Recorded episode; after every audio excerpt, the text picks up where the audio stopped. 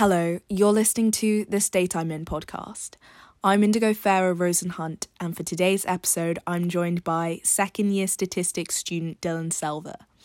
We'll be discussing how this year's A level results were determined, as well as the wider implications of algorithm usage.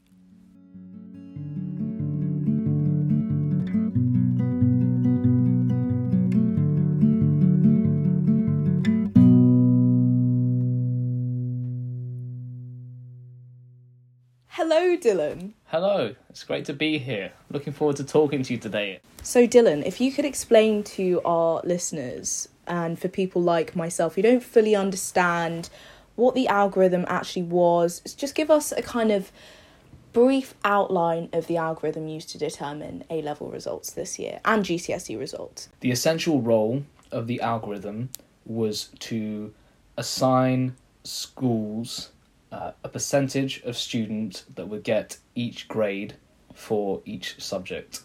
And this would be transposed with the teacher's ranking of the students of the cohort, such that the top X percent of students in those rankings get A stars, the next X percent, X Y percent get A's, then B's, then C's, all the way down to U's what what was used to calculate the percentage of students that would get whatever grade? The first thing that was considered was the historic long run average of the percentage of students in a particular cohort in a particular school getting a particular grade, i.e., historically, school ABC has had 15% of their A level art students get A stars, they've had 20% get A's, etc. Okay, Dylan, that that sounds interesting. I feel like there's something to be said about um, using the, kind of historical background in terms of how a school performs. Um, we'll we'll get onto that when we discuss the shortfalls because I think that that is something that is fairly controversial or that lots of students disagreed with that element of the algorithm. Um, I think in theory I disagree, but I want to find out to what extent. Um, so yeah, continue. I think that is something to disagree with in theory, and it's also worth noting that the data used for that was only between 2017 to 2019, for which all not all the modern A level syllabuses even existed. Uh, so for some data that could only be one. So for some cohorts that could only just be one year group's worth of data. It would have been our year group. Yeah, it would have been our year group. To get around just slapping the long term average percentages for each grade for a particular subject onto a particular institution and to try and take into account the strength of this year's cohort in that institution, the variable prior attainment was introduced, where those that made the algorithm took GCSE scores from all the students that have sat A levels from 2017 to 2019, mapped them onto what A level result they got in that particular subject, and used that to assess the current cohort as to what their predicted A level grades would be based on the results they got for GCSEs. To get around the objection, the obvious objection to the algorithm that you're deciding the grades of students based on those that had, previously sat the examinations and that there's no input from them, the variable of prior attainment was introduced in which if the cohort sitting the exam this year got uh, higher GCSE grades than the previous cohorts, they would end up getting a higher percentage of the higher grades allocated for that particular year group. Okay, so this makes sense. So we're seeing the kind of two pronged taking into account of the student's history and the school's history. The school's performance history is taken into account, and this particular cohort's history of GCSEs was also taken into account. It's still important to note that the individual student's performance history is not taken into account. An individual student could have performed well on at their GCSEs, but that would only have the effect as to lift the prior attainment variable for the cohort by a little rather than for the individual. I see. I see. So it's it's more so that say you did particularly well in your GCSEs, A's and A stars, rather than them taking that into account directly when they were determining what A levels they would award you, what grades at A level they would award you. It's more so that a particular student doing well at GCSE just influenced the percentage of students from a particular school that were able to receive the highest grade. There's no direct, super direct correlation there. Exactly. That means there's just, there's simply an extra step in the process. But I think we can make the assumption that if a student did well at their GCSE and they're doing well at A level, that their teacher would put them top in the year group and they would receive their A star or put them wherever they deserved. You would assume placed. so, yeah, that makes sense. Okay, so what about those students who weren't in a position or didn't sit GCSEs? How was that accounted for? That was accounted for in quite a cop out way by simply reverting to the long run averages of the school or college. And these long run averages were weighted in proportion to the number of students that were not eligible or did not sit GCSEs in that particular school's year group. A real life and completely plausible implication of this is that in a particular area or for a particular school that has a lot of students that weren't eligible for or didn't sit GCSEs before sitting A levels, the proportion of each grade that the cohort was allocated was simply a reflection of the long run averages of the school's performance before. And no prior attainment, in effect, was taken into account. So we can see that there's a problem there in terms of areas where there are lots of international students who have come to UK to sit their A levels and also children who are refugees as well who wouldn't have had the opportunity to sit their GCSEs having not lived in the UK up until recently. There is a problem there definitely. And I consider this a problem inherent to the algorithm and one that should have been obvious when making it because I've, as I look at the equation, the weighting function is clearly an incredibly important part of the algorithm. It's the last step, and students that were not eligible for prior attainment assessment were taken into account in the 14th iteration of this algorithm.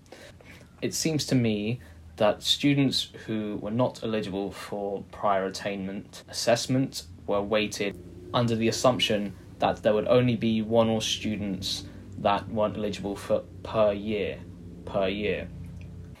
But the way that non eligibility for analysis of prior attainment truly materializes is in the geographically clustered congregation of immigrant populations, whether that be refugee populations or international student populations, that all attend a certain institution.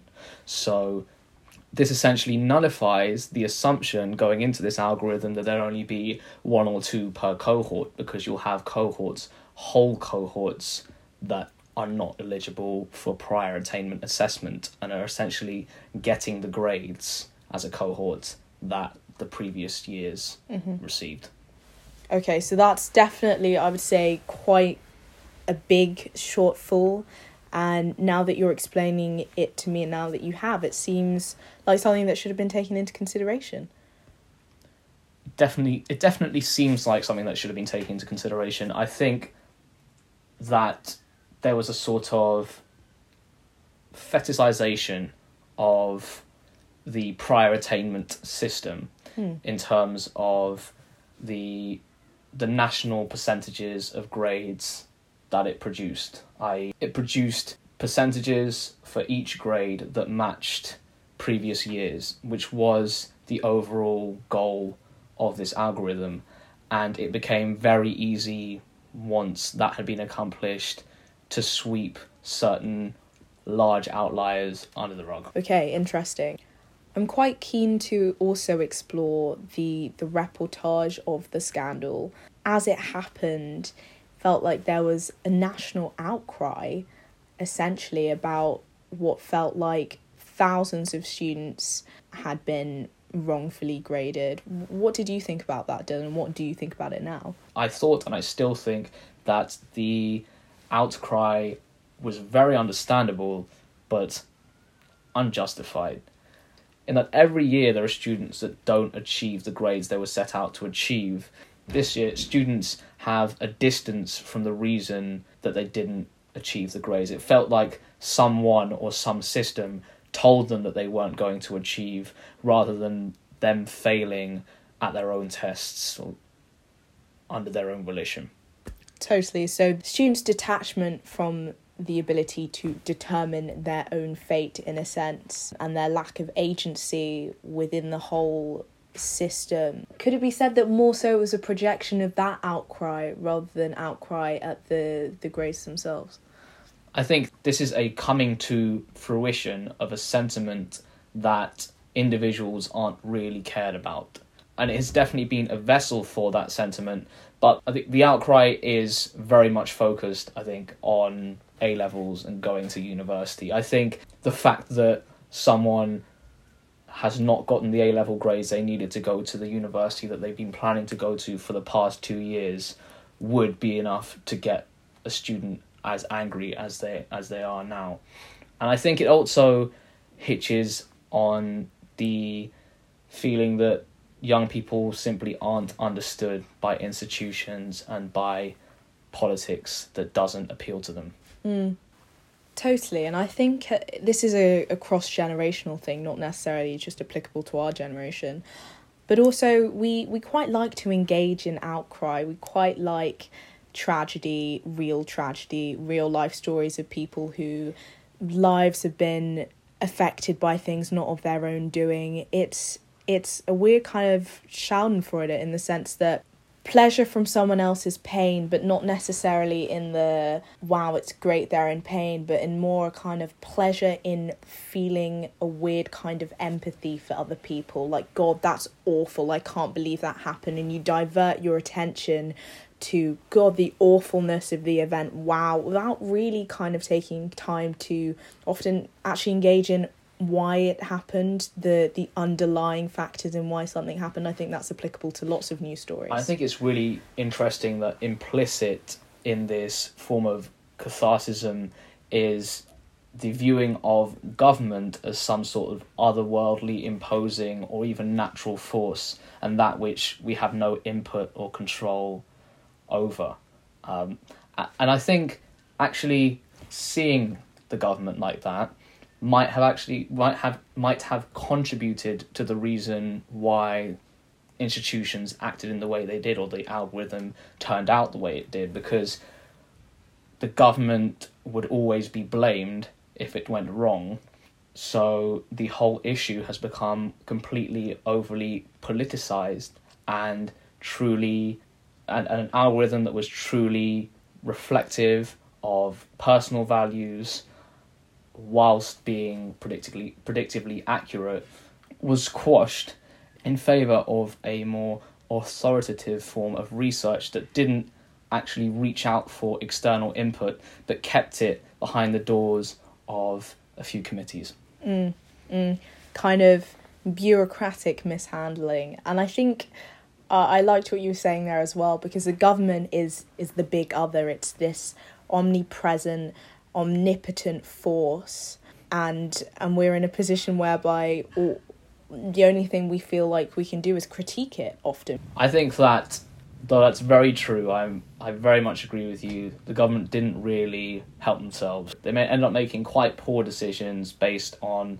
a very crude application of this algorithm and when they had the option to seek external help from organizations like the Royal Statistical Society, they didn't. I just read an open letter by the Royal Statistical Society. Many of the Royal Statistical Society who had a few members that were involved in the process of the process of making the algorithm who actually withdrew from the process because the government was not or the because the institution that was responsible for making the algorithm was not listening to what turned out to be very sound, valid advice, simply because there weren't an organization imbued with political power.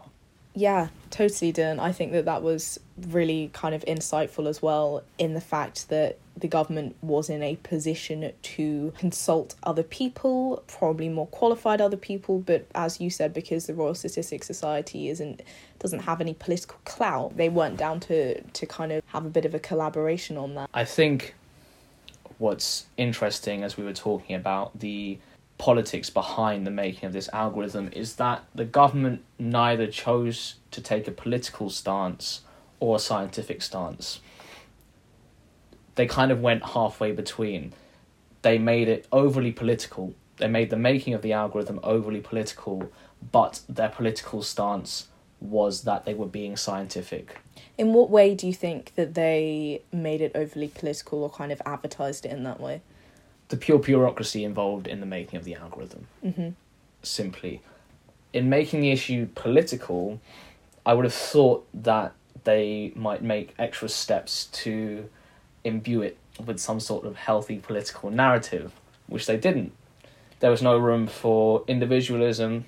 The algorithm essentially couldn't take into account someone or a group of people, more particularly, that chose to turn their lives around and really get into academics and, and, and really study hard between GCSEs and A levels. It didn't take into account schools that might have improved as a whole, regardless of how the year's cohorts performed in their GCSEs between this year and between the years of 2017 and 2019.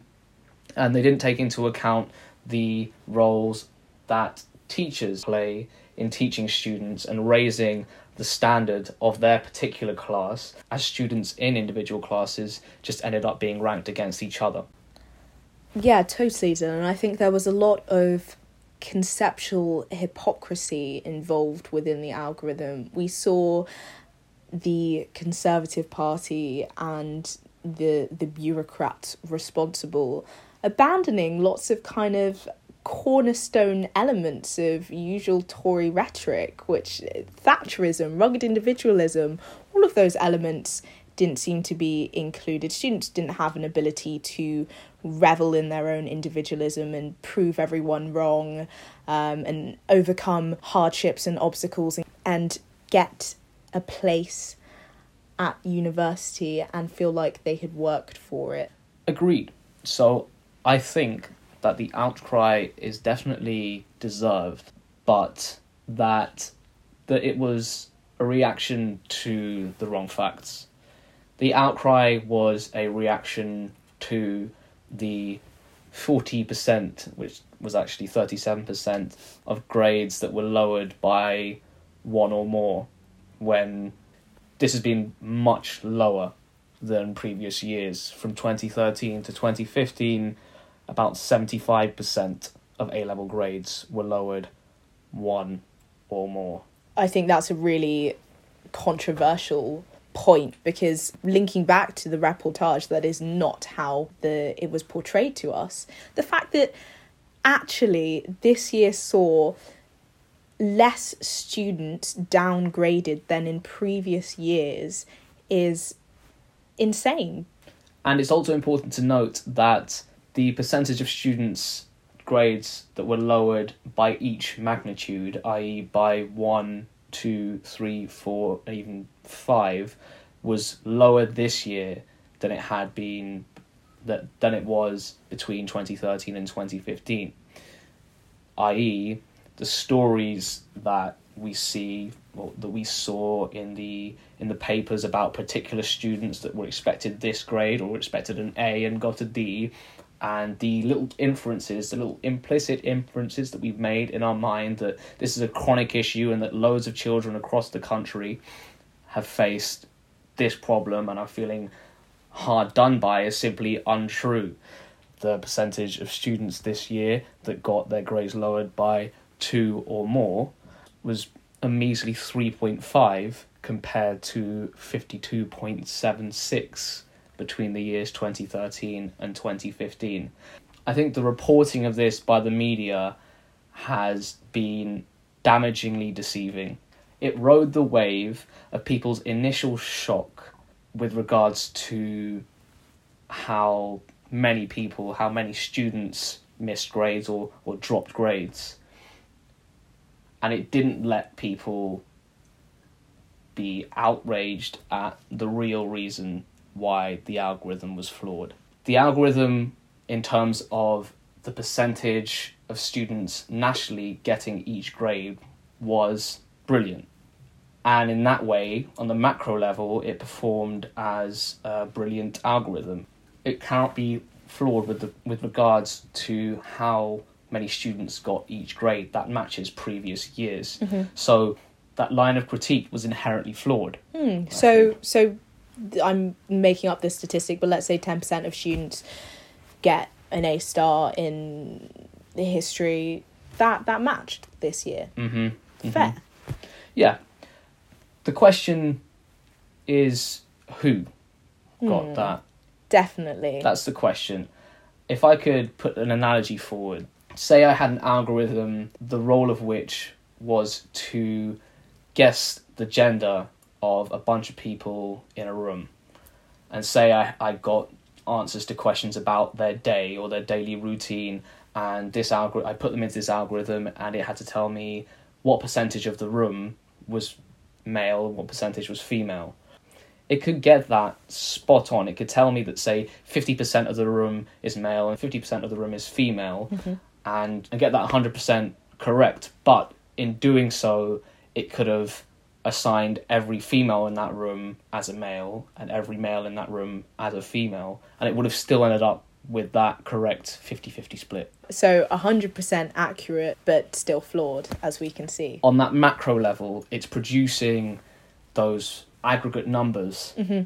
that are perfect, but on the micro level of what those numbers are actually being assigned to, Yeah. of who's actually getting those grades, who's actually falling into those categorically perfect proportions, that it was clearly failed. I see. So once it's assigned to the students, we see the discrepancy. Interesting. So, in terms of who, which students were assigned the top grades, do we see a particular increase in any group? I think that's a pretty important to mention in that the one area of critique that news sources I think had a very good ground to make was the percentage increase in the proportion of A stars being received by each type of school. There's this table that's been banded about in quite a few outlets that lists independent schools, secondary schools, academies, secondary comprehensives, secondary comprehensives, sixth forms, and other as types of schools, and has uh, a list of the increase in the percentage of A stars that each school received. And by quite a large gap, independent schools received a greater increase in the proportion of A stars that they received than other schools did as a result of this algorithm. All types of schools received a higher proportional increase, but independent schools received a 4.7% increase in the proportion of A stars that they got compared to uh, 1.2% for secondary selectives, a 1.7% for academies, and a 2% for secondary comprehensive schools. That's a clear difference, and that is evidence for the proposition that the prior attainment algorithm did favour independent schools. Why? Why? The reason why I'd say, or the reason why I think, is because those students that went to independent schools did, in fact, have better prior attainment grades. They had, they got better GCSE results, but that they're not a direct correlate. And by the algorithm, that would mean that they would get better A level results, but that there's not a direct correlation between GCSE and A level results. Independent schools are great at knocking out formulaic GCSE A stars. You would know, Dan. A levels examine more individualistic takes on subjects and application knowledge that's harder to teach by formula or teach to the test.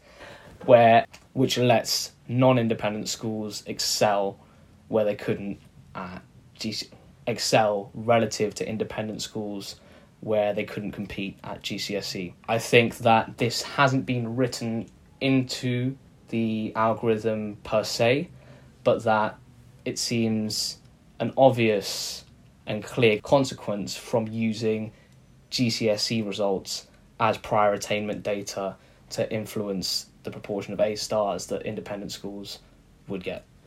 Okay, Dylan, so you've given our listeners lots of really important things to think about, but could you summarize for us? My opinion on the algorithm was that it performed well at the macro level, but it left so much out at the individual level simply because it couldn't be complex enough to take that into account.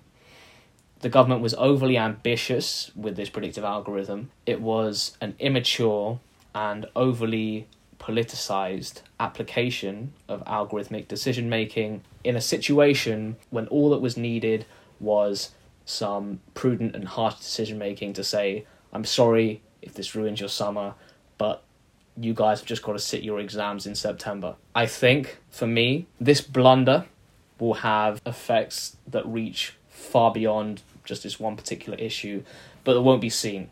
In that there'll be a general reluctance as a result of this to apply algorithms to public policy, to apply algorithms to lots of situations where they will add value and hence should be used, simply because the government tried to smarty pants their way around making a tough political decision. In terms of the fact that algorithms are able to become politicized, is that a reason for us to not use them? Any decision making process, I think, any decision making process is very easily politicized.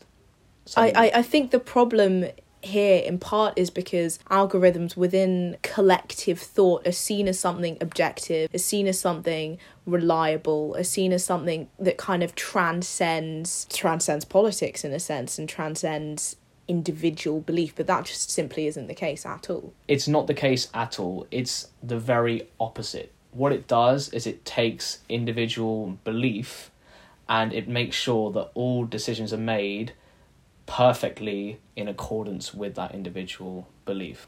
An issue here is that when we are trying to assess quite abstract properties like guilt, for example, we like to console what is clearly a murky concept by relying our, on our own individual intuition. So when we decide who's guilty, we make a decision based on how the facts, the arguments make us feel when all combined together. The issue with applying algorithms is that you have to define the variables that you're looking for that will cause you to make that decision. And for a lot of things, we simply aren't able to do that.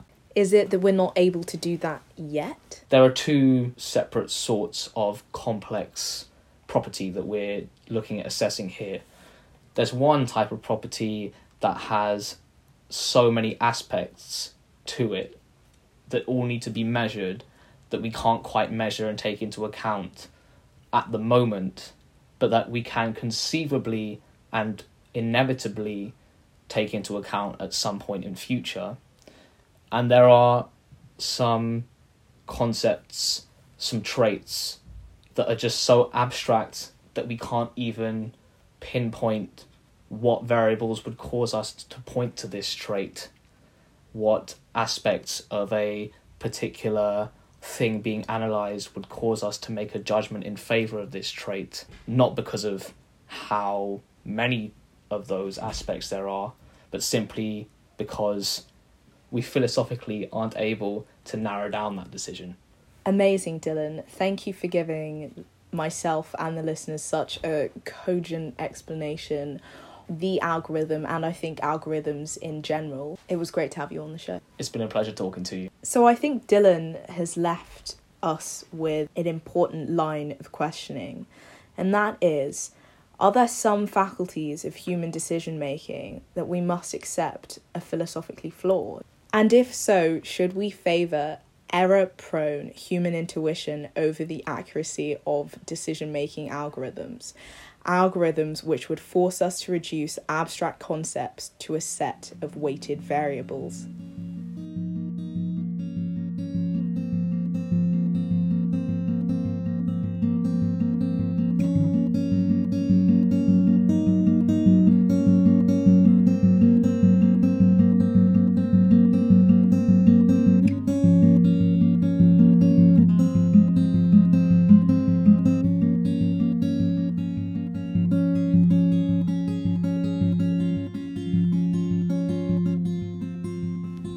Thank you for listening to the second episode of the State I'm In podcast. If you have any questions, please message me via the Instagram account, The State Podcast.